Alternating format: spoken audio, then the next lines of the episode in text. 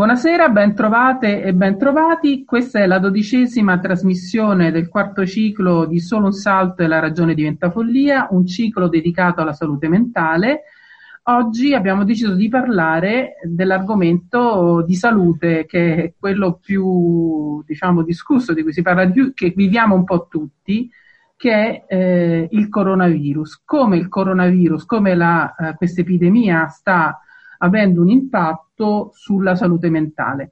Per capire che cosa sta succedendo abbiamo pensato di intervistare eh, un gruppo di operatori che lavorano in una, ehm, eh, dipartimento, non dipartimento, in una unità operativa complessa, questa è la, è la denominazione giusta, la ex ULS 17 che faceva capo a Monselice, che continua a fare capo a Monselice, e abbiamo quindi invitato la direttrice, il direttore del servizio psichiatrico di diagnosi e cura eh, e eh, uno, una, un'altra persona che è il responsabile del centro di salute mentale e anche della, eh, del, del, della del centro diurno e delle comunità terapeutiche.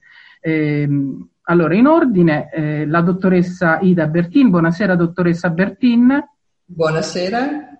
Ben trovata. Allora, la dottoressa Ida Bertin è medico psichiatra, è appunto la direttrice dell'unità operativa complessa psichiatria 3 del Dipartimento di Salute Mentale della ULS 6 di Padova, quindi stiamo parlando di Monselice e il territorio intorno. Abbiamo con noi anche il dottor Gianni Ivo Tamiello. Buonasera, dottor Tamiello. Buonasera. Buonasera, il dottor Tamiello è anche lui medico psichiatra, responsabile eh, presso sempre la stessa unità operativa eh, complessa del servizio psichiatrico di diagnosi e cura. Cos'è il servizio psichiatrico di diagnosi e cura? È eh, quel luogo all'interno dell'ospedale dove le persone che hanno una particolare situazione di urgenza sono ricoverate. Quindi è un, diciamo, è un, un posto di frontiera, diciamo. poi dopo ne, ne, parleremo più a fondo con il dottor Tamiello. E, ed è anche responsabile del Day Hospital ospedaliero, sempre presso l'ospedale, l'ospedale di Schiavonia, appunto a Monselice. È con noi anche la dottoressa Emanuela Luise. Buonasera, dottoressa, dottoressa Luisa. Buonasera. La dottoressa Luise è coordinatrice infermieristica del centro di salute mentale, dei centri diurni e delle comunità terapeutico-riabilitative protette sempre presso uh, l'unità operativa complessa di psichiatria 3. Quindi lavorano tutti insieme sullo stesso territorio e cerchiamo di capire come eh, hanno reagito, come si sono organizzati all'interno di questo territorio a fronte di questa emergenza. Quindi io inizierei subito col chiedere alla dottoressa Bertin eh, la sua unità è un'unità eh, che mh, si articola, come abbiamo detto, come tutte le unità operative complesse, in varie strutture, la struttura ospedaliera, la struttura ambulatoriale e eh, varie strutture che sono ehm, operative all'interno del territorio, eh, quindi tutta la linea riabilitativa, ma anche i servizi di in, inserimento lavorativo voi, con il quale voi sicuramente interagite, eccetera. Che cosa è successo? Come vi siete organizzati a fronte di questa emergenza? Allora, intanto credo sia importante ribadire che è un work in progress perché naturalmente come tutti avranno avuto modo di eh, vivere anche sulla propria pelle, le disposizioni e le eh, indicazioni sia a livello nazionale che anche poi eh, internazionale da parte dell'OMS cambiano a seconda della situazione epidemiologica. Quindi noi tra l'altro, come forse i cittadini del Padovano ricorderanno, siamo stati attivati in prima persona fin da subito perché il nostro reparto è all'interno dell'ospedale di Schiavonia dove ahimè c'è stato il primo decesso da Covid in Italia e eh, ospedale che per dire è stato chiuso per 14 giorni dopo questo evento eh, e quindi eh, successivamente, strada facendo, è diventato l'ospedale Covid della provincia di Padova, quindi... dove attualmente appunto ci sono reparti Covid e il reparto di psichiatria. Giusto oggi hanno riaperto il punto nascite che era stato chiuso, ma altri reparti non ce ne sono. Ecco, per Quindi chiarire... questo per dire... Scusi, dica. Eh, per chiarire insomma agli ascoltatori, praticamente eh, Schiavonia, eh, tutti i reparti per un per- periodo sono stati chiusi ed è rimasto soltanto il, il servizio psichiatrico di diagnosi e cura e il, eh, i posti letto sono stati eh, occupati soltanto da persone che avevano una patologia Covid, da quello sì. che ho capito. Sì, e adesso è stato aperto soltanto il reparto uh, di nascite. Per, sì, punto nascite. punto nascite. Sempre perché appunto essendo in fase eh, calante l'epidemia, quindi i pazienti ricoverati nei Covid si sono ridotti e quindi questo sta permettendo un po' alla volta di aprire altre, eh, le altre, gli altri reparti che erano stati chiusi. Comunque, fin dall'inizio, quindi noi abbiamo preso provvedimenti come Dipartimento di Salute Mentale, quindi tutti e tre i direttori delle tre unità eh, afferenti a Padova si sono incontrati e hanno condiviso le varie eh, istruzioni operative che vanno, adesso sarebbe, ci vorrebbe una puntata solo per descrivere perché le realtà sono tante appunto, ma che vanno per esempio, ecco noi siamo stati per esempio anche gli unici a non aver chiuso eh, gli ambulatori insieme a tutti quelli che si occupano di diciamo salute mentale, quindi la neuropsichiatria infantile e i consultori familiari, siamo gli unici che non abbiamo chiuso gli ambulatori. Abbiamo però naturalmente attivato tutte le procedure che riguardano un po' tutte le strutture pubbliche ma anche quelle private, tipo anche un uh, distanziamento, la misurazione, che ne so, della febbre e un triage. Tutti i pazienti che adesso arrivano in tutte le strutture devono fare un triage, cioè si deve capire se hanno la febbre, se hanno avuto contatti con pazienti Covid positivi, se sono a rischio perché magari hanno fatto viaggi all'estero, eccetera. Quindi questo triage viene fatto indifferentemente a tutti gli utenti che arrivano nelle varie strutture. Allora, per capire, per quelli che ci, ci ascoltano, insomma, eh, l'ambulatorio psichiatrico, quindi chi aveva un appuntamento con uno psichiatra prenotato da tempo, perché in genere c'è un appuntamento certo. che va eh, prenotato prima, eh, non, non, sono stati disdetti questi appuntamenti? No, sono stati chiamati a uno a uno in base alle necessità e anche alle scelte dell'utente, perché anche molti utenti hanno scelto di non muoversi di casa perché avevano paura di entrare in contatti in luoghi pubblici, di mantenere un monitoraggio telefonico, quindi tutti i nostri pazienti hanno un monitoraggio telefonico che è scandito nel tempo e mantenuto nel tempo. In caso di necessità vengono visti di persona eh, e ben, sono state mantenute anche le visite domiciliari sempre scremate appunto da tenendo conto dei due sul piatto della bilancia c'era più il rischio del contagio per il paziente e per gli operatori naturalmente eh, rispetto alla necessità di intervento di persona diciamo. e quindi laddove necessario sono stati mantenuti anche le visite domiciliari quindi per tutti i pazienti sono state mantenute queste, questi criteri, i pazienti ambulatoriali. Poi per esempio invece tutte le attività con aggregazione di persone sono state, ma questo anche per direttive nazionali e regionali, interrotte, per cui i centri di URI sono stati chiusi, tutti i gruppi anche dentro il CSM sono stati e anche dentro l'SPDC sono stati interrotti perché fare gruppo significa aggregare persone che non possono stare a distanza di un metro, un metro e mezzo l'una dall'altra e oltretutto insomma con la mascherina sarebbe difficile fare gruppi verbali o cose certo, di questo certo. Per chiarire il discorso... Interrotte, però i pazienti che frequentavano i centri diurni o i gruppi sono stati eh, e continuano ad essere monitorati, per cui nel caso vengono visti singolarmente. Insomma. Ecco, no, per chiarire il discorso dei gruppi, ehm, perché ci sono anche delle terapie che si svolgono in gruppo, ci sono dei gruppi di di persone che si riuniscono, di utenti e di familiari, non so adesso come è organizzato all'interno... Anche familiari, certo. Mm e quindi naturalmente questi sono stati interrotti. Immagino che sono state interrotte anche le appunto abbiamo già detto le attività dei centri diurni che sono delle attività riabilitative per persone in genere con gravi problemi che trovano all'interno eh, di questi centri diurni una serie di attività che sono attività eh, di vario tipo, tra cui anche eh, dei gruppi che si svolgono all'interno dei centri diurni, immagino, no? Sì, mm, certo. corregga se sbaglio. E, poi, e poi, immagino anche eh, il discorso del lavoro nelle cooperative, che anche lì credo che sia stato interrotto. Perché... È stato interrotto, sì, tutti i progetti, sì, i progetti nei, di lavoro guidato dei laboratori sono stati tutti interrotti perché sono attività di aggregazione di persone, quindi eh, vietate per legge nazionale, insomma. I DPCM nazionali l'hanno vietato fin dall'inizio. Insomma.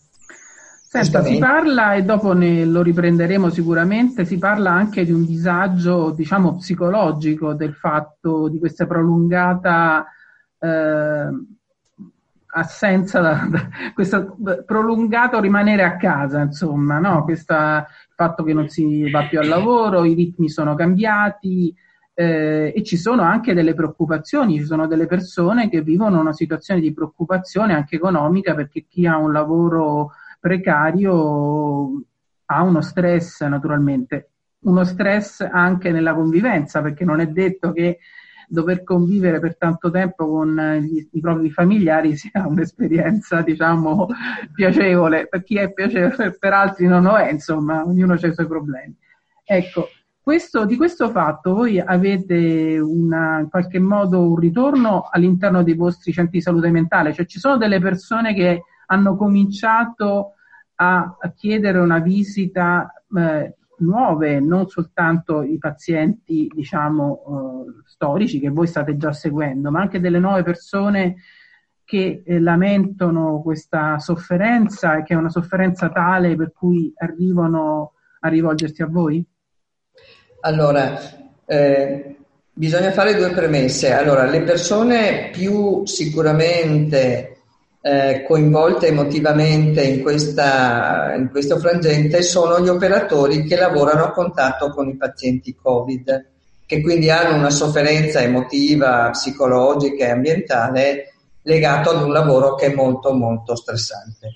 E per questi noi abbiamo attivato un ambulatorio specifico aperto proprio agli, agli operatori eh, che lavorano nei reparti Covid con possibilità di supporto sia psicologico che psichiatrico.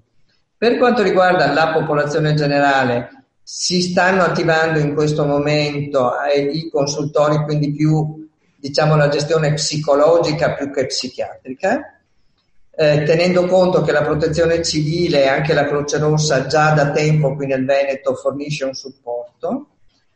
E poi forse ci sono anche troppi, eh, nel senso che l'ordine di medici, l'INAIL, eh, la società psicoanalitica eh, della, della sede di Padova, insomma ci sono tante associazioni che hanno dato la disponibilità per un supporto psicologico, ma credo che i nodi verranno al pettine un po' più avanti. Cioè per il momento noi ne abbiamo qualcuno, ma non tantissimi. I nodi ci verranno al pettine fra qualche mese, quando oltre all'esito della sofferenza dello stare in casa, dello stare isolati, di convivere magari obtorto collo con persone diciamo in difficoltà, con bambini che dopo due mesi che stanno a casa senza andare all'asilo, senza andare a scuola, senza vedere i propri amici, come dire, possono sicuramente eh, rendere difficile per i genitori la gestione.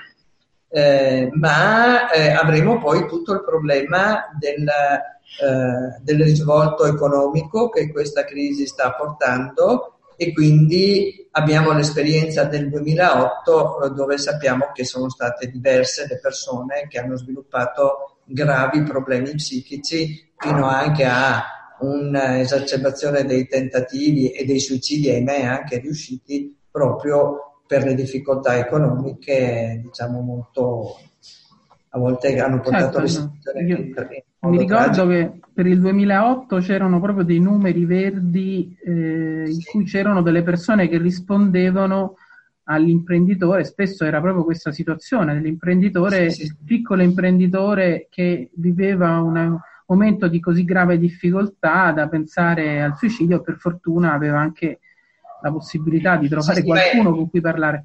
Sì, sì, sì, ma i numeri verdi sa, esistono sia a livello dell'USL 6, numeri verdi per chiunque abbia difficoltà, che a livello regionale e della protezione civile. Quindi i numeri verdi, se uno eh, come dire, eh, chiede informazioni al proprio medico, guarda su internet, ce ne sono diversi eh, per poter avere un colloquio. So che anche voi vi siete attivati come associazione no? per dare un supporto ci siamo attivati, le dico, ma non abbiamo avuto molte telefonate. Ecco. Ci siamo attivati. L'idea era, non era l'idea di fare un supporto psicologico di tipo specialistico, perché le persone, no, no, no, alcune certo. delle persone coinvolte erano anche psicologi e psicoterapeuti, però io non ho messo, eh, non, ho, non l'ho voluto qualificare in questo modo. Era più un discorso di fare una specie di telefono amico, quindi dare un ascolto alle sì. persone. Questo sì, diciamo che la, la, nostra esperienza per ora non è stato, non ha avuto grande, grande seguito. No, ma anche per noi, le dico, abbiamo avuto invece un sacco di richieste dagli operatori, questo sì, dagli ecco. operatori che lavorano nei reparti Covid. E infatti una questo... delle, delle, domande che io le volevo fare, lei mi ha un po' anticipato, era proprio il discorso del coinvolgimento uh, con, con, i vostri stessi col, colleghi, insomma, no? certo. che lavorano all'interno eh, di un reparto, hanno sicuramente dei ritmi di lavoro molto forti e poi eh, diciamo che ci sono reparti in cui eh, la morte del paziente è una realtà, quindi ci sono non il, i reparti psichiatrici, ma ci sono altri reparti in cui effettivamente è abbastanza, diciamo, normale, tra virgolette, che ci siano delle persone che mancano, ma qui la situazione è particolarmente complicata perché eh, intanto la persona che muore muore spesso lontano dai parenti, dagli amici eh, e quindi ha soltanto, oh, si confronta soltanto con eh, degli operatori e questo è un peso, un peso anche per gli stessi operatori immagino, no? E rispetto a questo, lei, lei, voi avete organizzato proprio voi come, di, come centri di salute mentale una, un servizio? Me ne voleva parlare? Sì, sì, ne parlerà il dottor Tamiello perché ah, lui è Benissimo, d'accordo, allora il dottor Tamiello. Sì, eh, la nostra unità operativa ha, ha organizzato la, la possibilità di sostegno psicologico e psichiatrico per i, per i dipendenti e devo dire che questa cosa è stata molto apprezzata perché le richieste ormai sono all'ordine del giorno, insomma abbiamo già un discreto numero di operatori che eh, hanno richiesto il nostro aiuto sia in ambito psicologico che psichiatrico. Eh, devo dire che questa cosa non mi sorprende perché il carico di lavoro a cui devono eh, sottostare, insomma, i, i, colleghi, gli operatori che lavorano nei reparti Covid è veramente pesante. Eh, sia per le metodiche di vestizione, di controllo, eh, insomma, rimanere vestiti con, di, di tutto punto con, con i dispositivi di protezione e lavorare eh, sempre su una situazione di urgenza è veramente molto pesante. Poi eh, questo tipo di patologia, insomma, che ancora non conosciamo così bene, eh, si presenta con una eh, drammaticità che eh, ha lasciato, insomma, che coglie tutti impreparati, insomma. Io insomma, ricevo appunto le, le, i racconti de, de, degli operatori e devo dire che, che, che sono veramente molto toccanti insomma, per, per, la drammaticità di situazioni che, che tracollano nell'arco di pochi minuti. Quindi sul piano emotivo devo dire che, che insomma, le persone sono eh, molto provate. E che tipo di, diciamo, di malessere eh, manifestano? Come si mani- manifesta questo malessere, questo, eh, questa stanchezza? Capisco la stanchezza eh, evidentemente, ma mh, mm, cosa succede?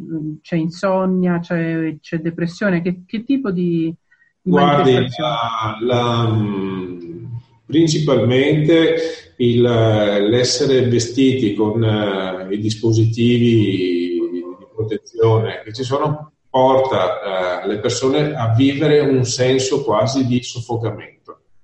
Lei pensi che quando indossano gli occhiali, per esempio, che sono come delle maschere, queste formano dei cubiti nel giro di poco tempo, dopo un'ora ci sono già, stringono, eh, le mascherine eh, premono, insomma, danno un senso di soffocamento. Quindi una persona che abbia una minima predisposizione a un disturbo ansioso oppure e questo viene amplificato e, e rompono in, quest- in, quella direzione lì. Molto spesso insomma, si, si, si creano situazioni di simil-panico, se non veri e propri attacchi di panico, che poi eh, al, di, al, di, fuori dell'ambiente di lavoro si traducono in un disagio a casa, appunto con insonnia, e, e, poi sa, si dice che non esiste ansia senza depressione o depressione senza ansia, insomma una cosa tira dietro l'altra. E quindi risvegli frequenti, incubi notturni e, e, aspetti depressivi che sono tardivi rispetto a, a, quelli ansiosi che si manifestano prima, però che eh, poi alla fine ci sono quasi sempre. Ah, ho capito. Sentite, io farei una piccola pausa adesso e poi dopo ci risentiamo tra pochi minuti, una pausa musicale e poi dopo riprendiamo. Grazie.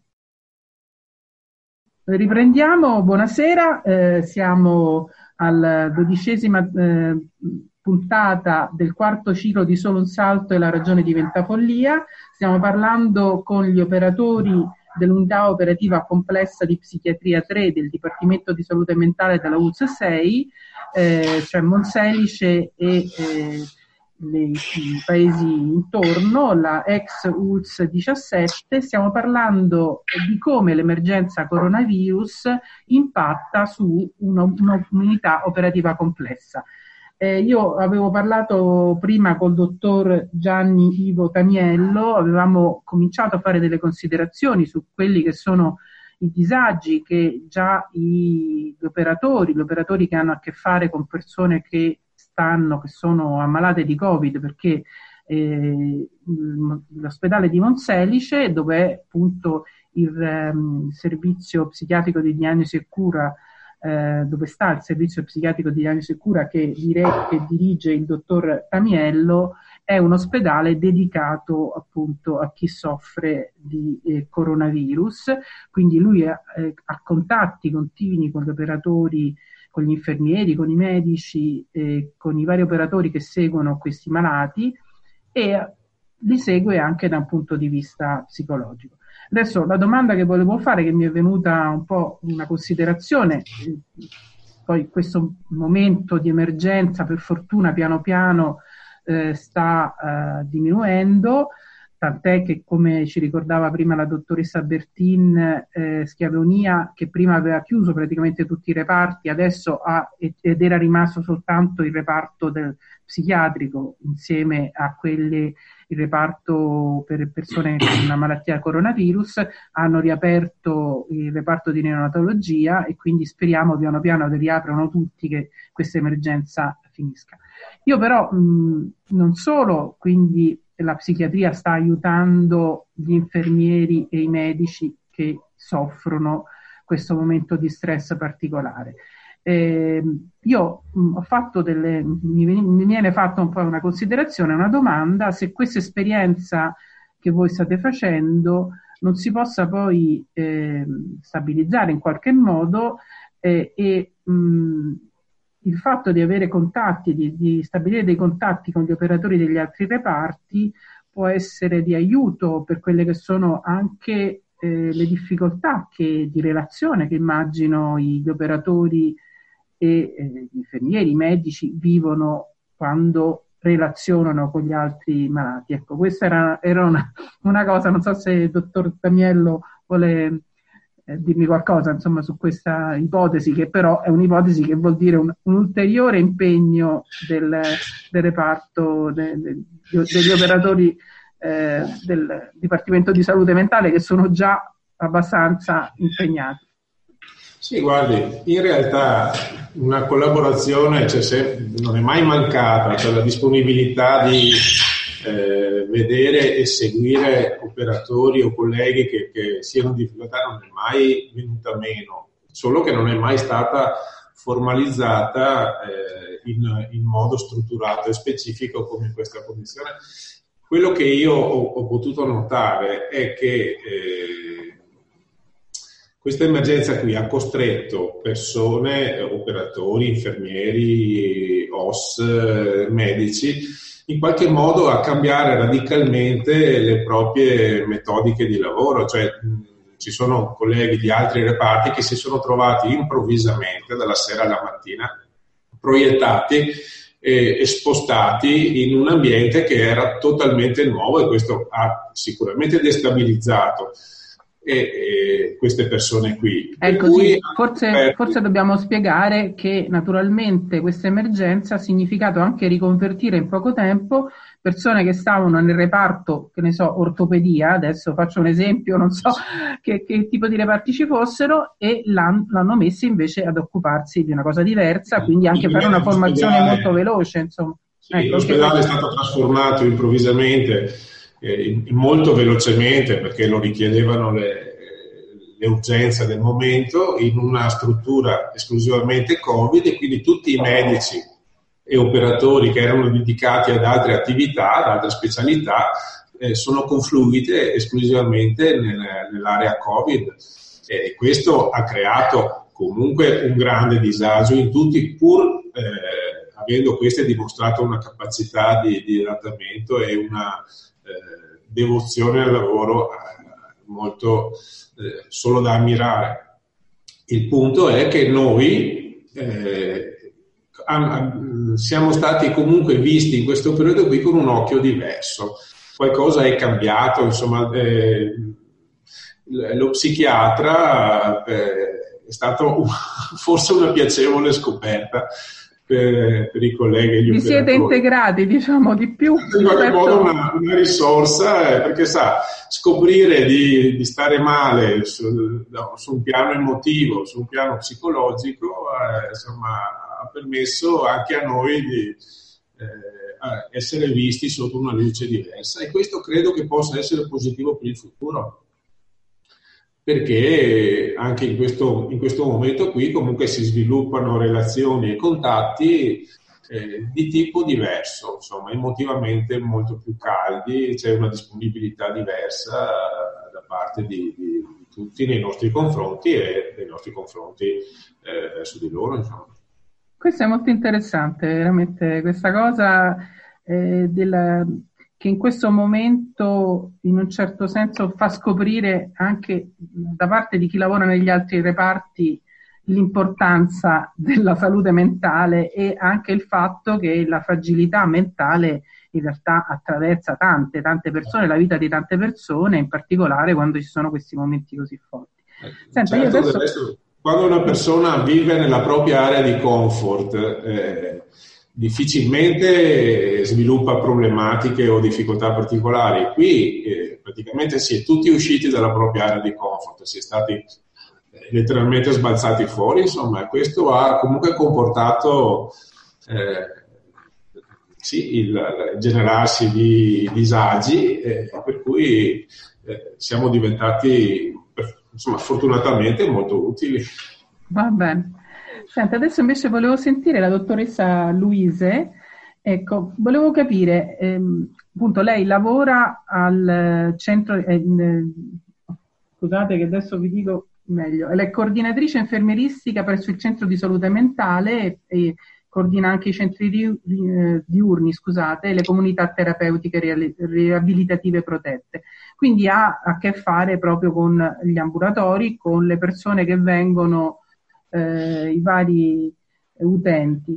Eh, che tipo di domande vi pongono i pazienti e i loro familiari e quali sono le paure che emergono? Allora, diciamo che l'attività ambulatoriale ha avuto una eh, rivalutazione. Come diceva prima il nostro direttore, noi facciamo telefonate periodiche programmate tra il case manager, quindi la persona di riferimento che ha l'utente e il terapeuta eh, per monitorare lo stato di salute del paziente, ma anche il contesto familiare in cui si trova. Mm, case Le manager tra... cosa vuol dire? In che senso case manager? manager è la persona che segue eh, l'utente, il paziente durante il suo percorso terapeutico riabilitativo. Che non è lo psichiatra, quindi?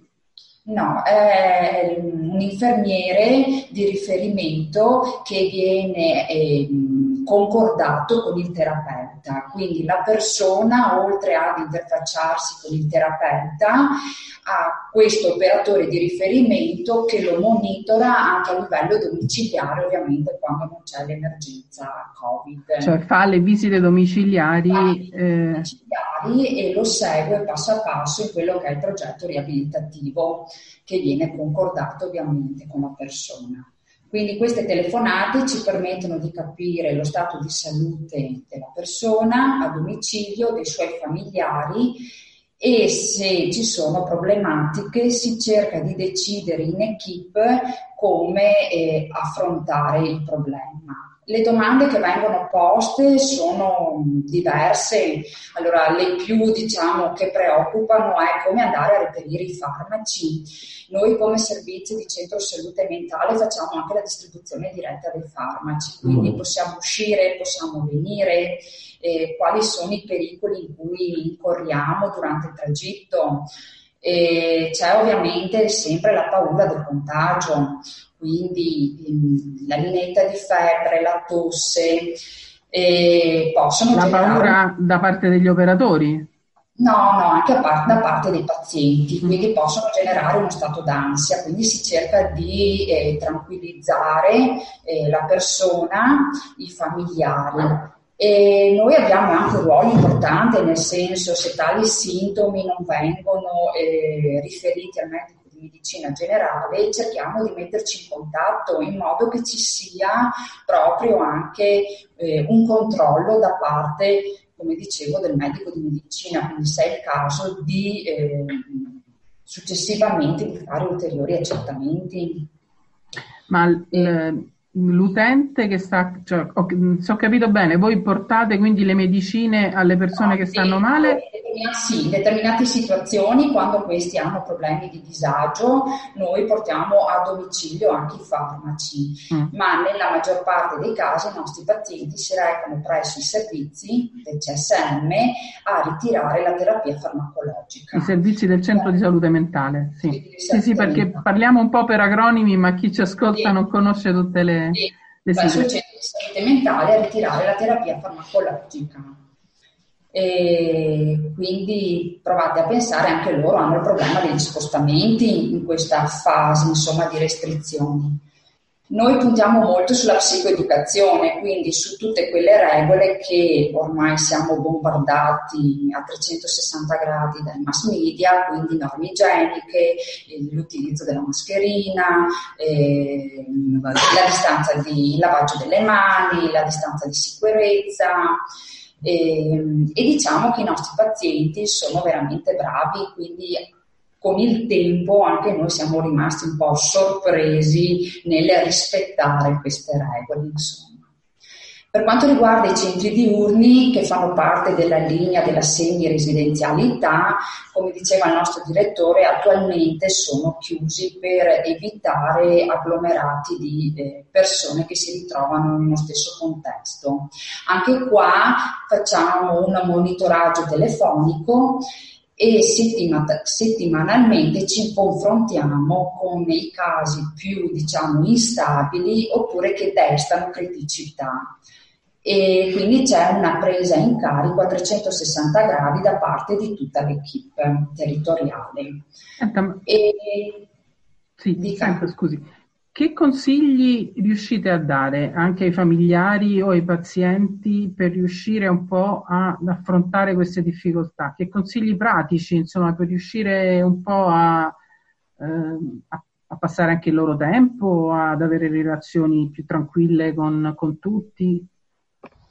Se ci sono dei consigli generici o forse ci sono per ognuno, gli direte una cosa diversa, non so adesso io. Beh, diciamo che i consigli sono anche un po' soggettivi, allora si può dare il consiglio magari di fare qualche videochiamata per evitare le uscite dalle proprie abitazioni, ma dobbiamo anche pensare e calarci nei panni delle persone che sono pratiche ad utilizzare diciamo, questi sistemi tecnologici innovativi. E, Ma diciamo come che tipologia di, di, di problemi si riscontrano all'interno fa- delle famiglie? Beh, ovviamente il problema quando, mm, cioè, diciamo, il problema maggiore è la convivenza, insomma, il fatto di passare tante ore eh, assieme. E, penso che a volte sia inevitabile che qualche scontro possa nascere, ecco, quindi eh, gli scontri solidi, insomma, non, non, non, fai le cose, non pulisci, no? no? Quelli un certo. po' della, della, convivenza un po' di tutti. Certo, certo, convivenza di tutti. Mentre per quanto riguarda le nostre comunità terapeutiche riabilitative, dove all'interno abbiamo un numero cospicuo di ragazzi eh, i quali da un mese a questa parte anche loro sono stati soggetti a delle restrizioni, soprattutto restrizioni di carattere di uscita e di contatto con persone diciamo eh, esterne, eh, questi ragazzi si stanno comportando veramente bene, stanno rispettando le regole, ovviamente bisogna spiegare a loro quotidianamente o spesso che tutti quanti siamo nella stessa condizione, che quindi anche noi operatori, oltre che a venire a lavorare, eh, il nostro tragitto è casa-lavoro, insomma, che prima o poi tutto questo passerà, insomma. Certo, questo, forse, no, dico forse anche... È necessario per evitare anche il contagio, insomma. Mm. Forse anche il fatto di sapere che è una situazione che vivono tutti, forse rende più facile anche rispettare certo. questa regola, insomma, no? Perché non certo. è una, una regola imposta solo a te, è una regola imposta un po' a tutti. No? Questo... Ogni tanto ci vuole sempre qualche diciamo, eh, premio di rinforzo insomma, per questi atteggiamenti positivi che loro hanno in questo momento. Insomma.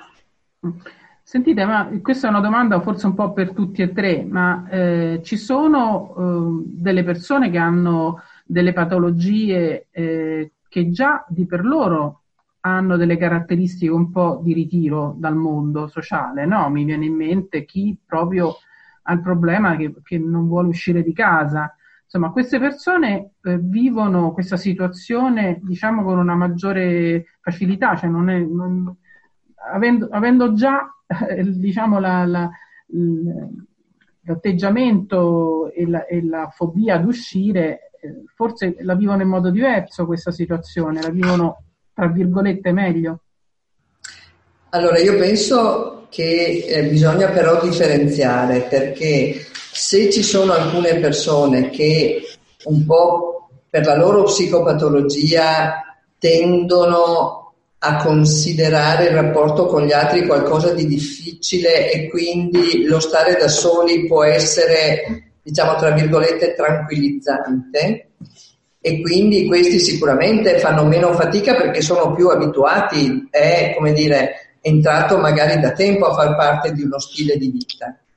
Ma diverso è, e questo è il senso anche del motivo del monitoraggio, per esempio, dei pazienti, quando di fronte, per esempio, a depressioni gravi, l'isolamento e il ritiro diventa eh, non diciamo un modus vivendi diciamo anche tutto sommato sereno, ma diventa invece un grossissimo fonte di disagio.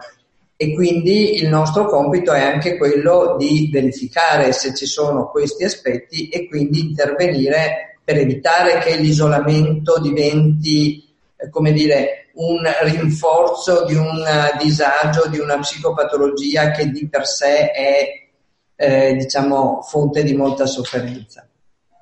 Quindi bisogna differenziare, insomma, per capirci nel primo eh, eh, nucleo di persone possiamo inserire alcune forme, per esempio, di psicosi, no? che tendono ad avere questi aspetti, chiamiamoli eh, autistici di ritiro, per cui eh, come dire, no? è, diventa far parte proprio di un, di un modo di essere. Un conto è invece una persona che soffre di depressione che magari questa situazione ha portato ad uno scompenso e quindi questo rischia di portarla in, nel baratro ancora di più, quindi noi dobbiamo cercare di stanarli, insomma.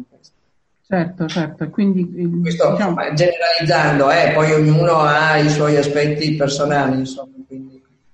Senta, io faccio una domanda che forse può sembrare un po', ma questa situazione di emergenza, perché ci sono situazioni di emergenza in cui ehm, in un certo senso noi tiriamo fuori delle doti che non pensavamo nemmeno di avere adesso, e nessuno se le augura comunque di tirarle fuori in questo modo.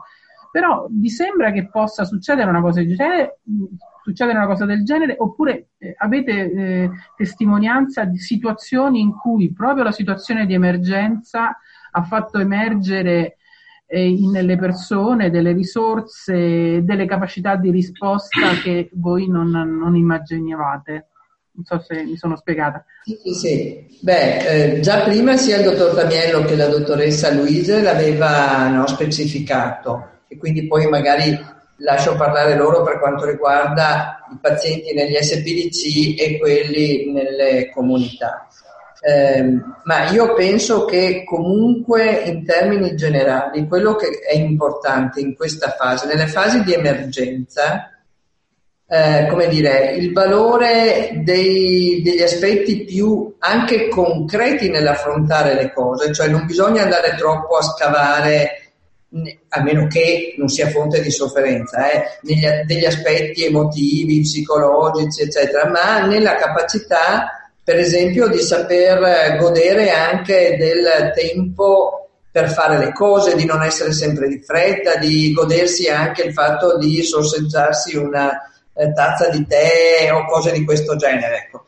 Quindi questo è l'aspetto importante che nell'emergenza, così come l'operatore nell'emergenza riesce ad affrontare anche situazioni eh, pesantissime che non potrebbe riuscire a portare avanti sempre nella sua carriera, però per un periodo limitato abbiamo visto no, anche in tv, ce lo dicono spesso, adesso angeli o non angeli, credo che questo faccia parte proprio dell'essere umano, insomma, no? quando è con l'acqua alla gola abbiamo visto, che ne so, quando c'è stata l'alluvione a Firenze, tutto il mondo si è riversato per aiutare, no? a salvare anche i libri, per dire, no, ritenuti, ecco. Quindi mettersi a fare cose concrete.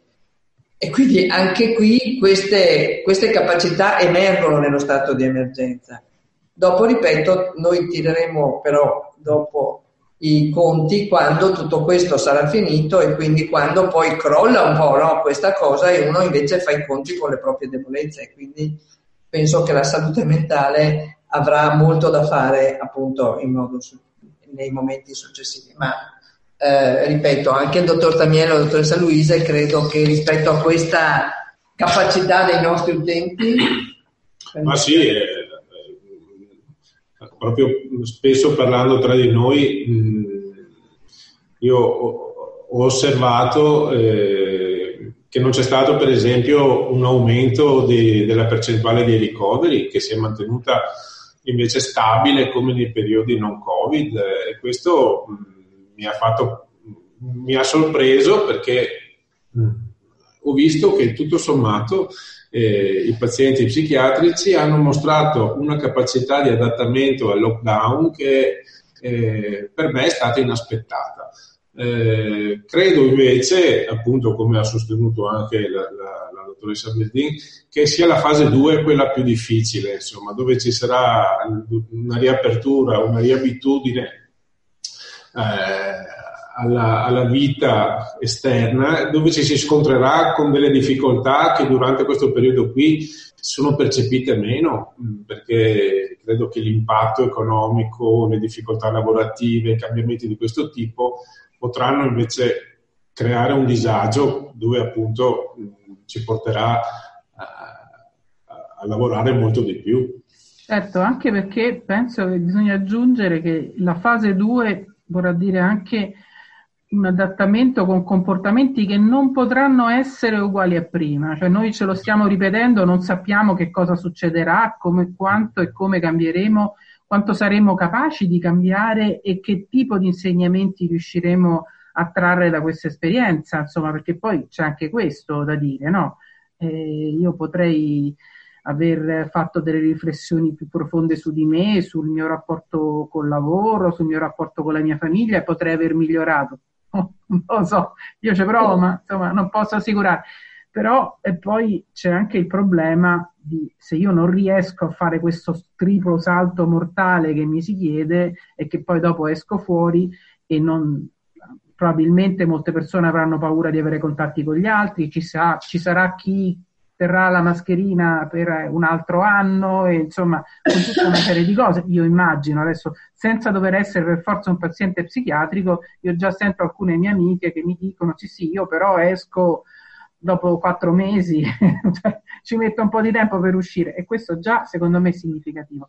Volevo aggiungere qualcosa alla dottoressa Luise. E per quanto riguarda il centro Scusi, si deve avvicinare di più al microfono perché lei è la voce che sentiamo più ah. lontana, più, più, vicina al.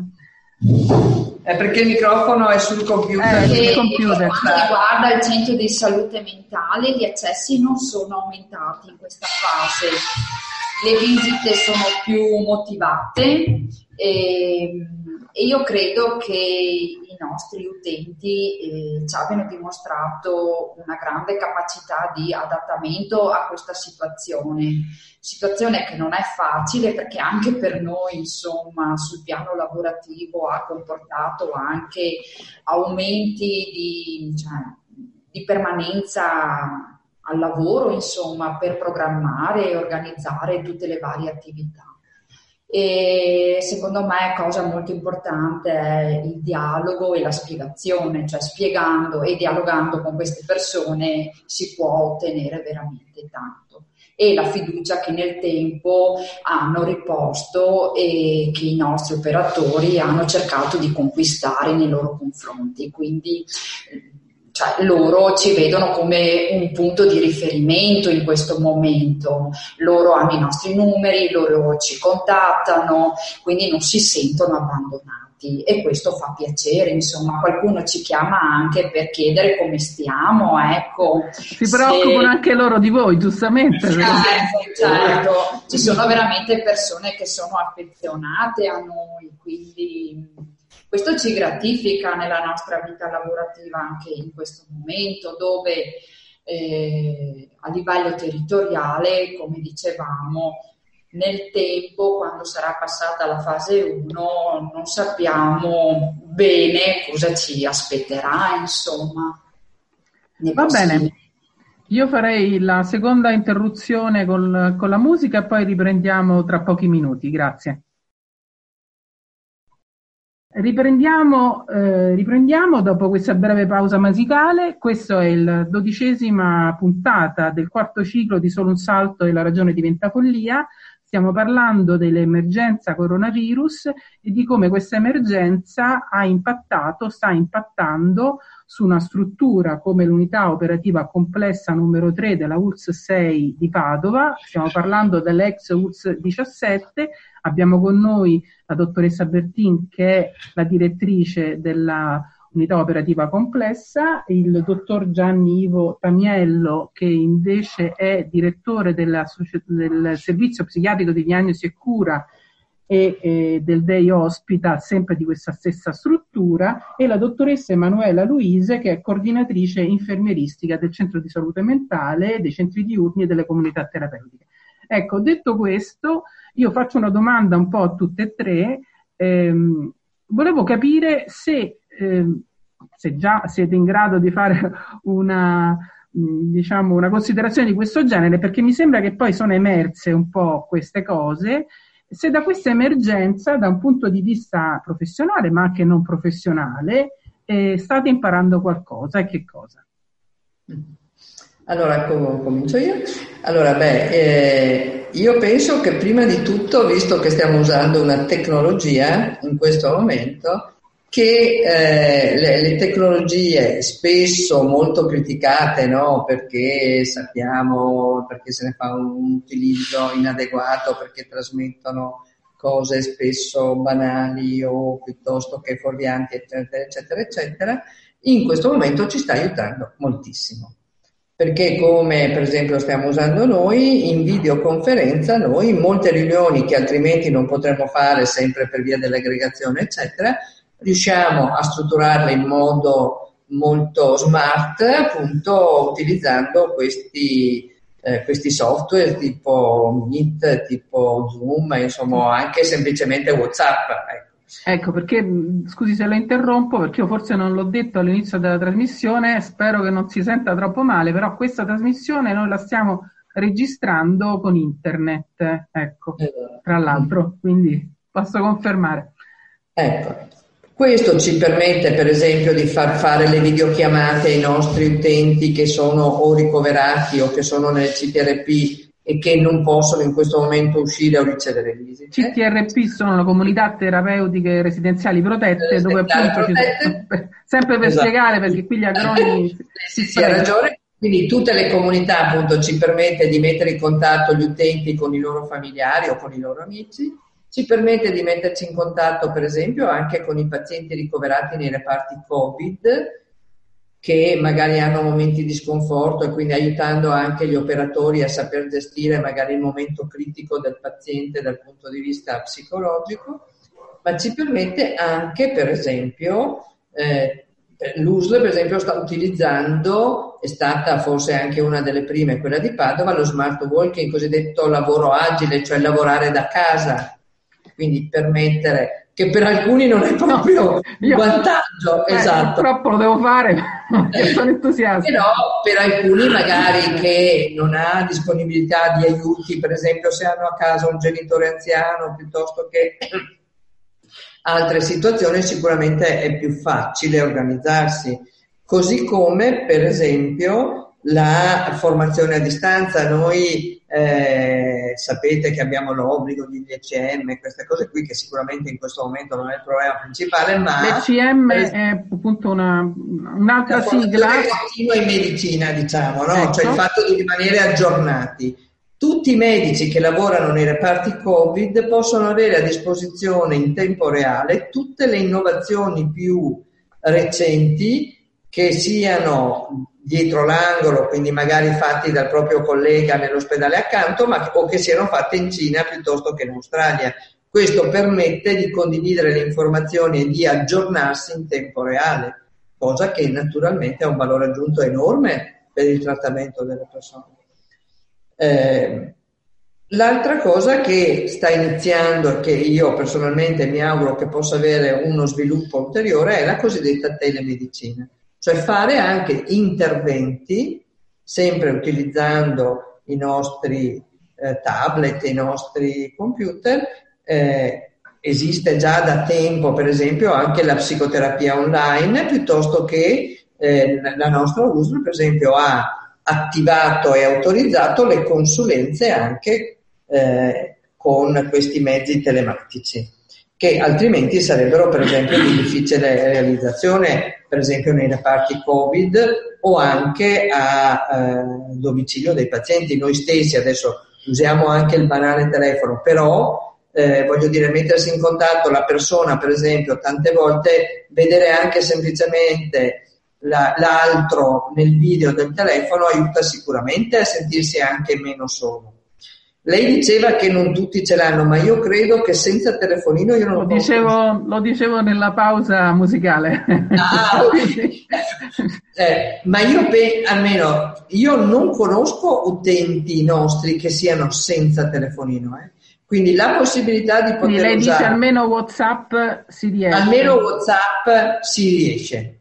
Nessuno non è in grado di utilizzare WhatsApp, quindi credo che forse la fascia dei più anziani, ma devo dire che mia suocera che ha 92 anni lo usa correntemente, quindi insomma credo che anche... Faremo insegnare da lei, insomma. quindi ecco, anche questo abbiamo imparato perché magari c'era chi era più, eh, come dire, aveva più simpatia per queste tecniche e già le usava, però tanti hanno imparato ad usarle e hanno per esempio capito l'importanza e l'utilità di queste cose.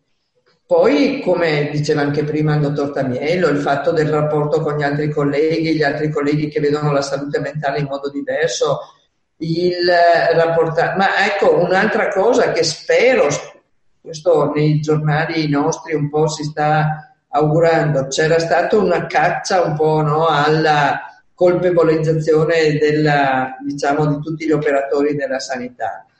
Spero che questo abbia fatto capire, per carità, come in tutte le cose c'è il bello e il brutto, ma insomma che la professione sanitaria è anche portatrice di una capacità di sacrificio che insomma è importante, ecco, e quindi penso, spero che la popolazione abbia più fiducia nei confronti del, degli operatori sanitari. Insomma, ecco, quindi questo è quello che a me viene in mente a braccio, ma passo la parola ai colleghi.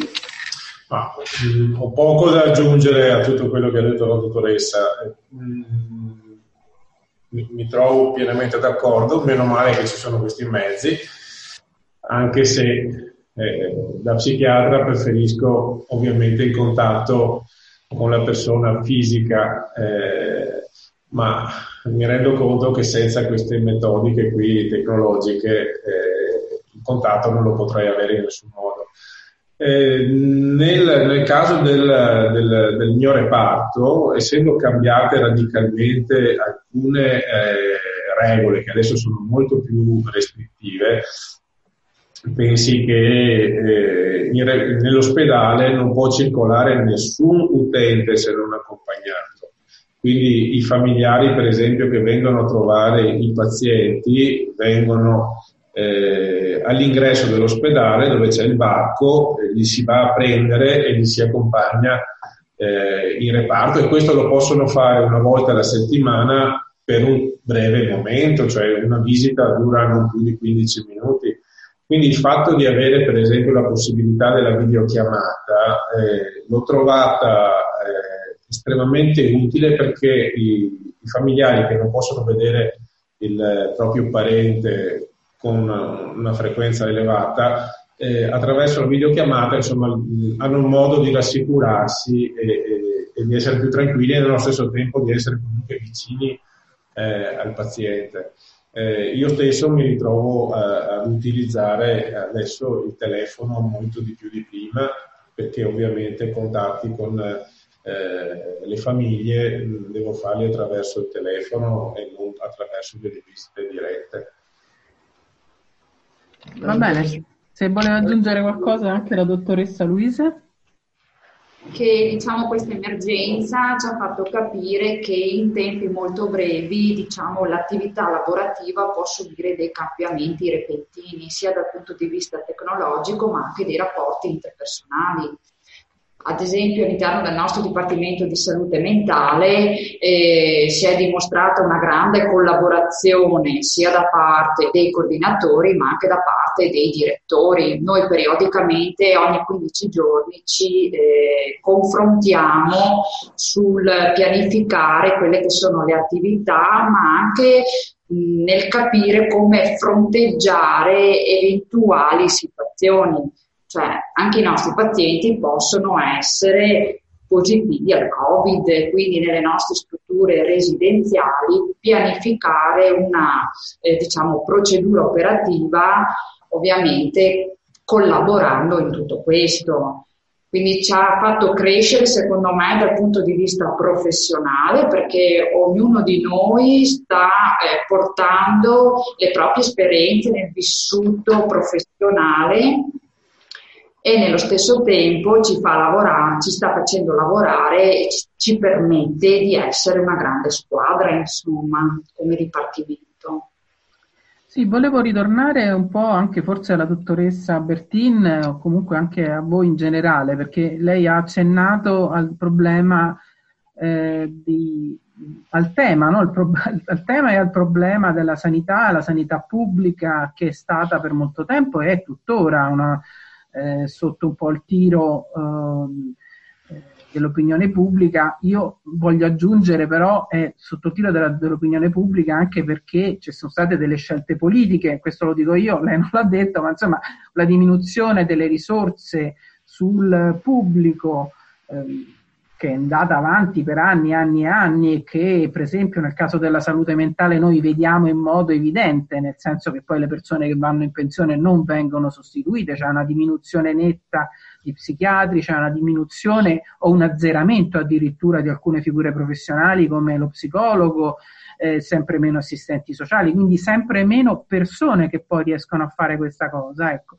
Eh, io spero, eh, non so, lo spererà anche lei, immagino, quindi le faccio una domanda che è quasi retorica, ma insomma io spero che eh, la, si faccia una riflessione su come ha funzionato e come sta funzionando questo sistema sanitario nazionale pubblico, perché il fatto che poi sia pubblico va un po' eh, sottolineato, nel senso che noi eh, per il fatto di essere, eh, ci poniamo l'obiettivo, ce lo poniamo sinceramente di dare un'assistenza a tutti e mi, mi, piacerebbe, dovremmo fare una bella puntatona su questo, ma fare un po' il confronto con altri sistemi sanitari come quello americano che adesso stanno facendo tra l'altro delle, delle scelte veramente pazzesche. Eh, dissennate già stanno facendo delle cose pazzesche, ma hanno anche un sistema sanitario che non è pubblico, che non garantisce a tutti la sanità, per cui vediamo delle scene incredibili, le fosse comuni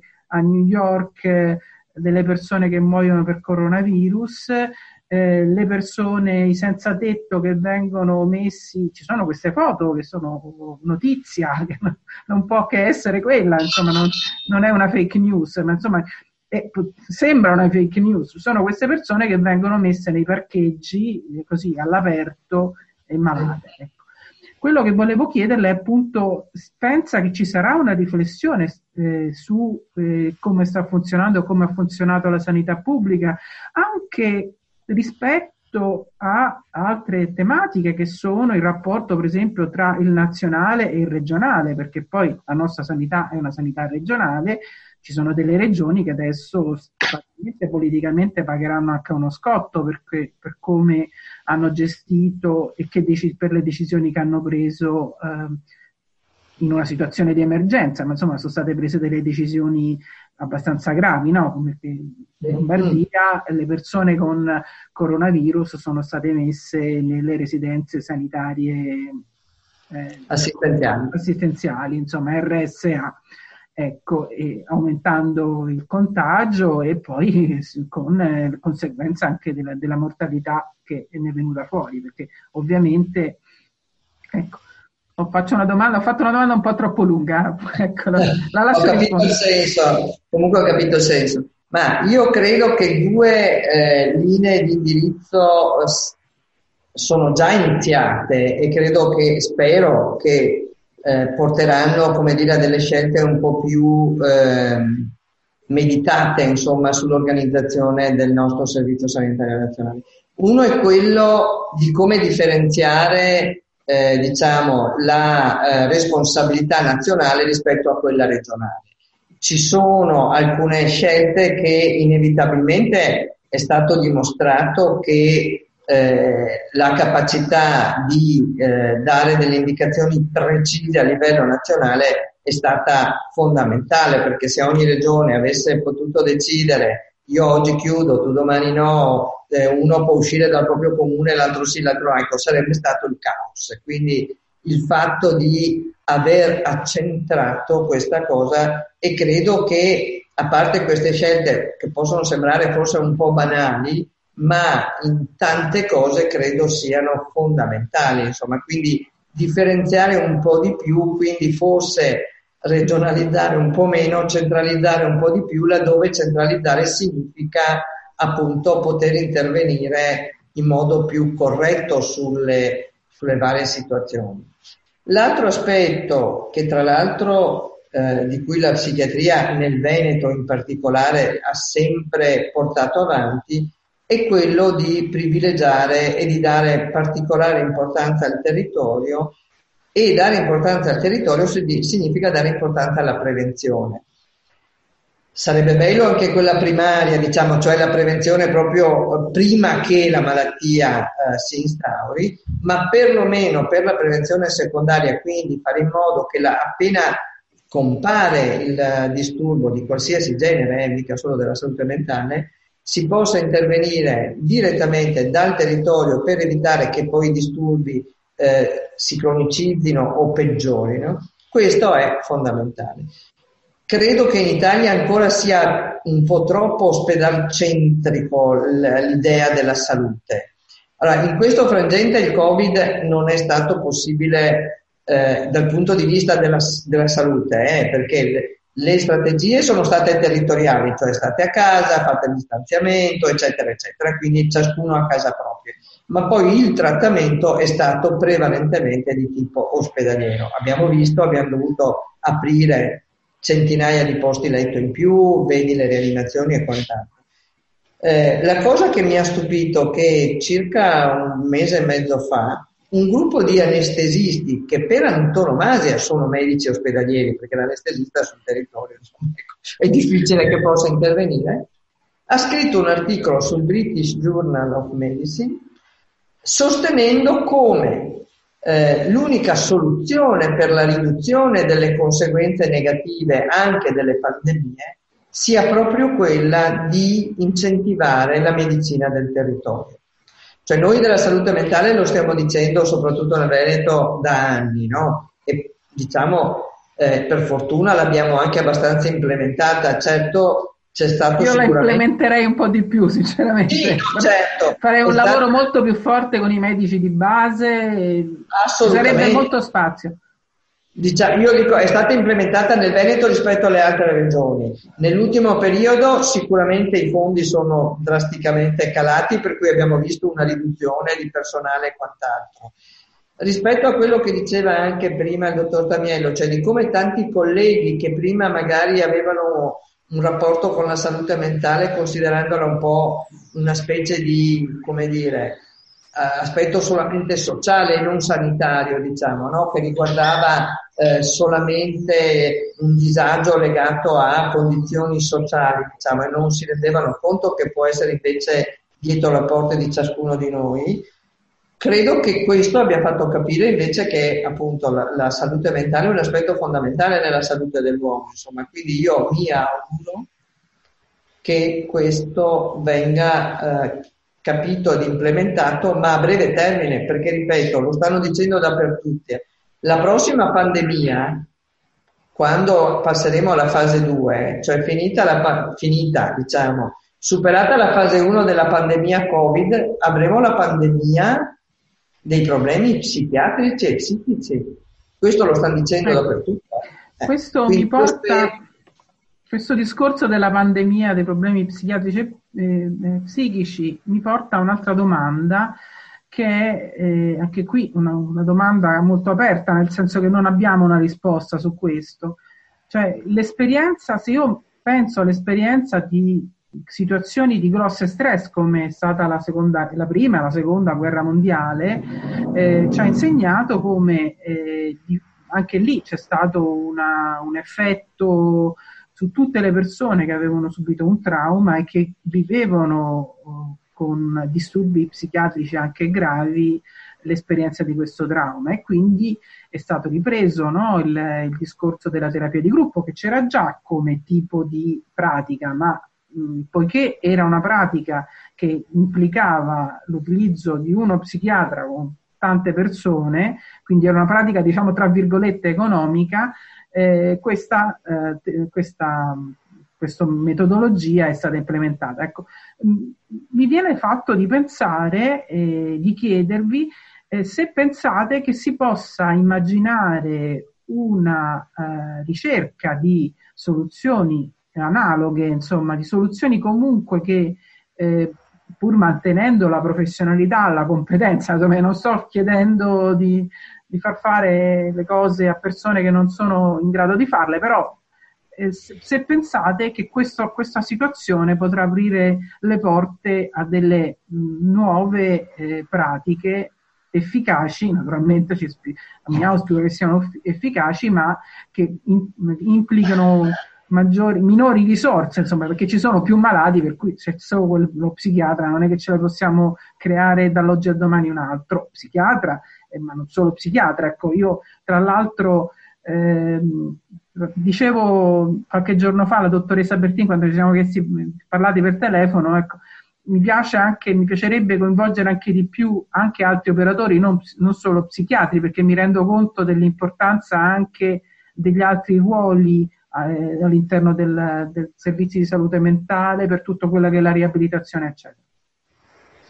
Sì, beh, penso che sicuramente le terapie di gruppo, diciamo, eh, sono state anche sia dopo la seconda guerra mondiale, ma anche dopo la guerra nel Vietnam, sono state sicuramente quelle che hanno permesso, ma non solo per questioni economiche, cioè invece di curarne uno alla volta ne curo dieci, diciamo, ma perché proprio la, le dinamiche di gruppo, quindi la condivisione, la solidarietà, la, eh, come dire, circolazione delle idee non solo diciamo in un rapporto a due eh, sicuramente è molto utile in queste forme diciamo post-traumatiche.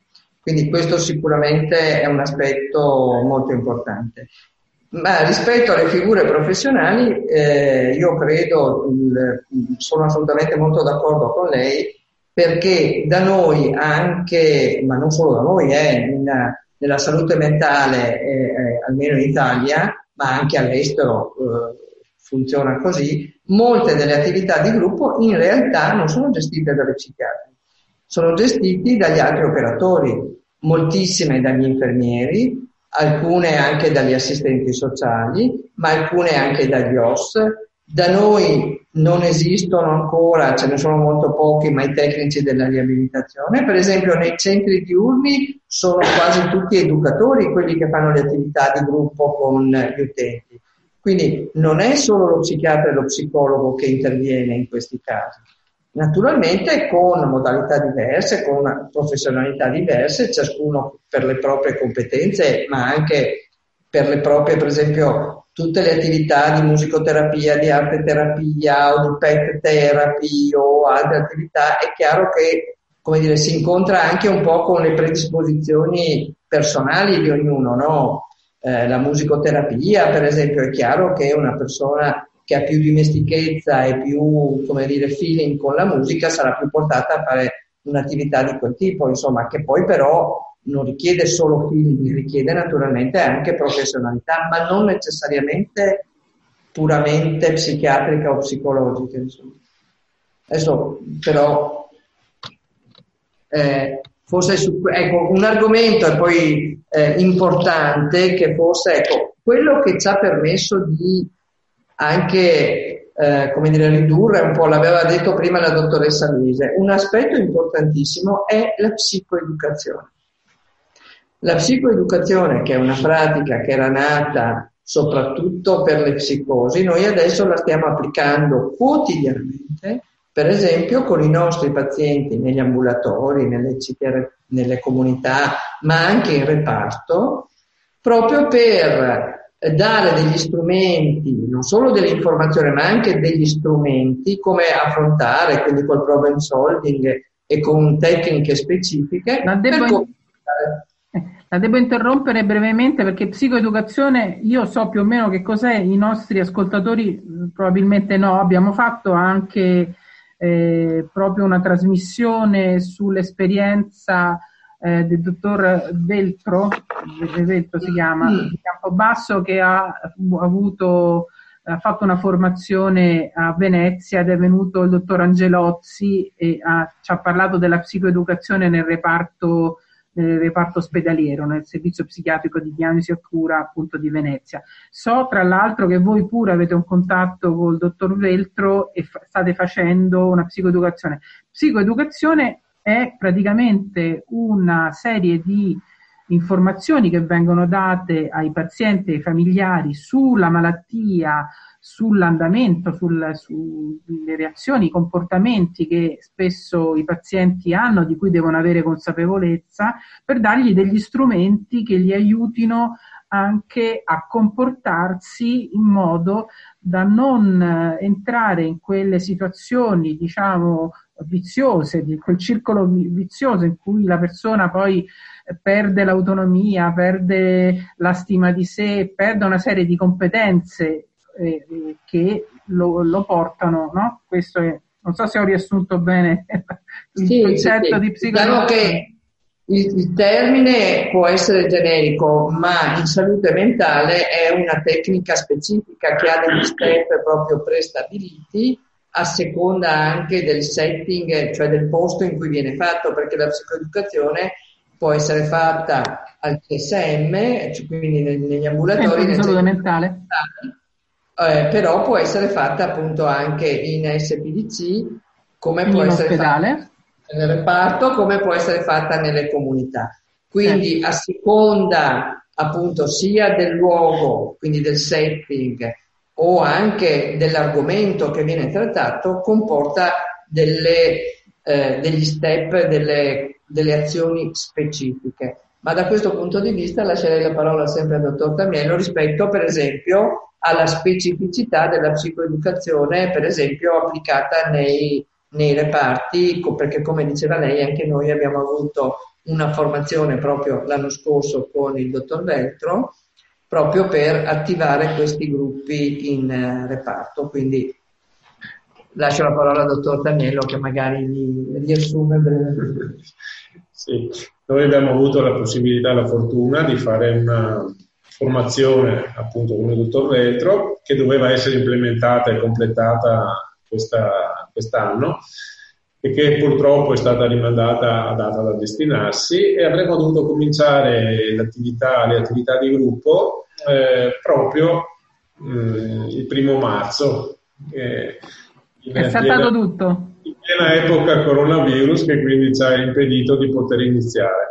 E questo però eh, non ci ha scoraggiato, nel senso che eh, invece che dedicare eh, le, le, sedute ai gruppi abbiamo eh, svolto questo tipo di attività singolarmente con i, proprio con i singoli pazienti, cercando appunto di eh, creare una consapevolezza eh, di malattia mh, legata a una difficile capacità di gestione degli eventi stressanti, quindi mh, riuscire a far capire cos'è un evento stressante, cos'è la capacità di resistenza allo stress, l'adattamento e eh, aiutare i pazienti quasi a costruirsi una uh, terapia farmacologica eh, attraverso la spiegazione molto semplice però specifica su cosa sono le classi di farmaci, a cosa servono, l'utilità di prenderli regolarmente.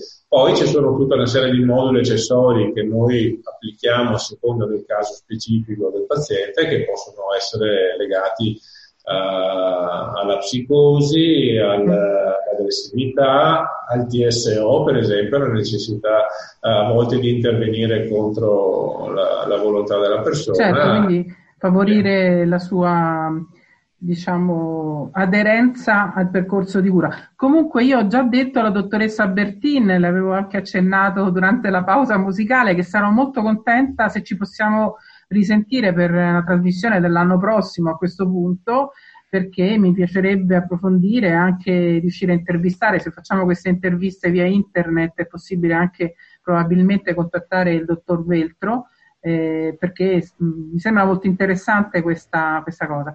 Volevo concludere, adesso proprio i minuti sono, stanno scadendo, volevo concludere semplicemente chiedendo, eh, è una preoccupazione che mi, mi, mi, emerge rispetto alle cooperative. Le cooperative stanno, sono ferme in questo momento. Eh, questo è un un peso grosso per loro che dovranno, devono sostenere. Immagino che il fatto che siano ferme, che non facciano attività, comporta che poi non vengono pagate per i servizi che non stanno dando o si sta trovando una soluzione per non eh, diciamo scaricare anche sulle cooperative questa situazione. Volevo sentire forse eh. la dottoressa Bertin. Beh, in realtà non è che sono completamente ferme eh, le cooperative, perché le cooperative, molte cooperative gestiscono anche le strutture residenziali e quelle non sono state chiuse, sono uh, aperte. Quindi, certo, le comunità terapeutiche. Mm. Le comunità terapeutiche, le case alloggio, i gruppi appartamento, quelle sono tutte attività gestite dalle cooperative e quindi. Eh, allora, io penso che una, questa sarà una scelta che la Regione penso che farà sicuramente, perché poi Le attività che si sono chiuse sono soprattutto i centri diurni e quelli che sono i laboratori protetti. Eh, però eh, molte cooperative, per esempio, per come facciamo noi con i nostri centri diurni, quelli diciamo del pubblico, comunque hanno mantenuto i contatti con i pazienti, hanno, fatto, hanno trasformato la loro attività non più in un centro diurno, ma in un'attività dedicata al paziente. Quindi io penso e spero che la regione trovi un modo, dico la regione perché i contratti sono con la singola USL, eh, quindi l'USL 6 ne ha di un tipo, la 7, la 1, la 2 di un altro tipo. Però da qualche anno la regione ha dato le linee guida, per esempio, su come gestire le comunità, su come gestire le varie attività. Quindi credo che sarà la regione a dare, diciamo, le linee guida, le indicazioni per come aiutare queste cooperative che saranno sicuramente in sofferenza perché lavorano sicuramente meno, diciamo. Non è che hanno chiuso però, eh, non è che hanno chiuso. Certo, per esempio, anche noi abbiamo ricevuto di recente una comunicazione che uno dei laboratori, che era più per l'handicap che per noi, che però lo dovranno chiudere perché non hanno la disponibilità, cioè il, il danno economico è stato tale che non possono più permettersi di tenere aperta una struttura che è inattiva. Insomma. Ho capito. Va bene, io allora vi ringrazio, i minuti sono passati molto velocemente. Volevo salutare ancora la dottoressa Ida Bertin e ci risentiamo allora tra, tra un po' di tempo per sentire eh, questa esperienza all'interno del servizio psichiatrico di diagnosi e cura. Saluto il dottor Gianni Ivo Tamiello, eh, grazie di essere stato con noi, buonasera. e la dottoressa Emanuela Luise. Vi buonasera. Do, buonasera, grazie. Vi do appuntamento fra eh, due settimane, spero di riuscire ad organizzare con la dottoressa Carozza eh, questa trasmissione che già da tempo sto, eh, che ho organizzato proprio per parlare della riabilitazione. La dottoressa Paola Carozza è un'esperta nazionale proprio sulla riabilitazione psichiatrica. Vi saluto e vi ringrazio. Arrivederci. Arrivederci. Arrivederci. Arrivederci.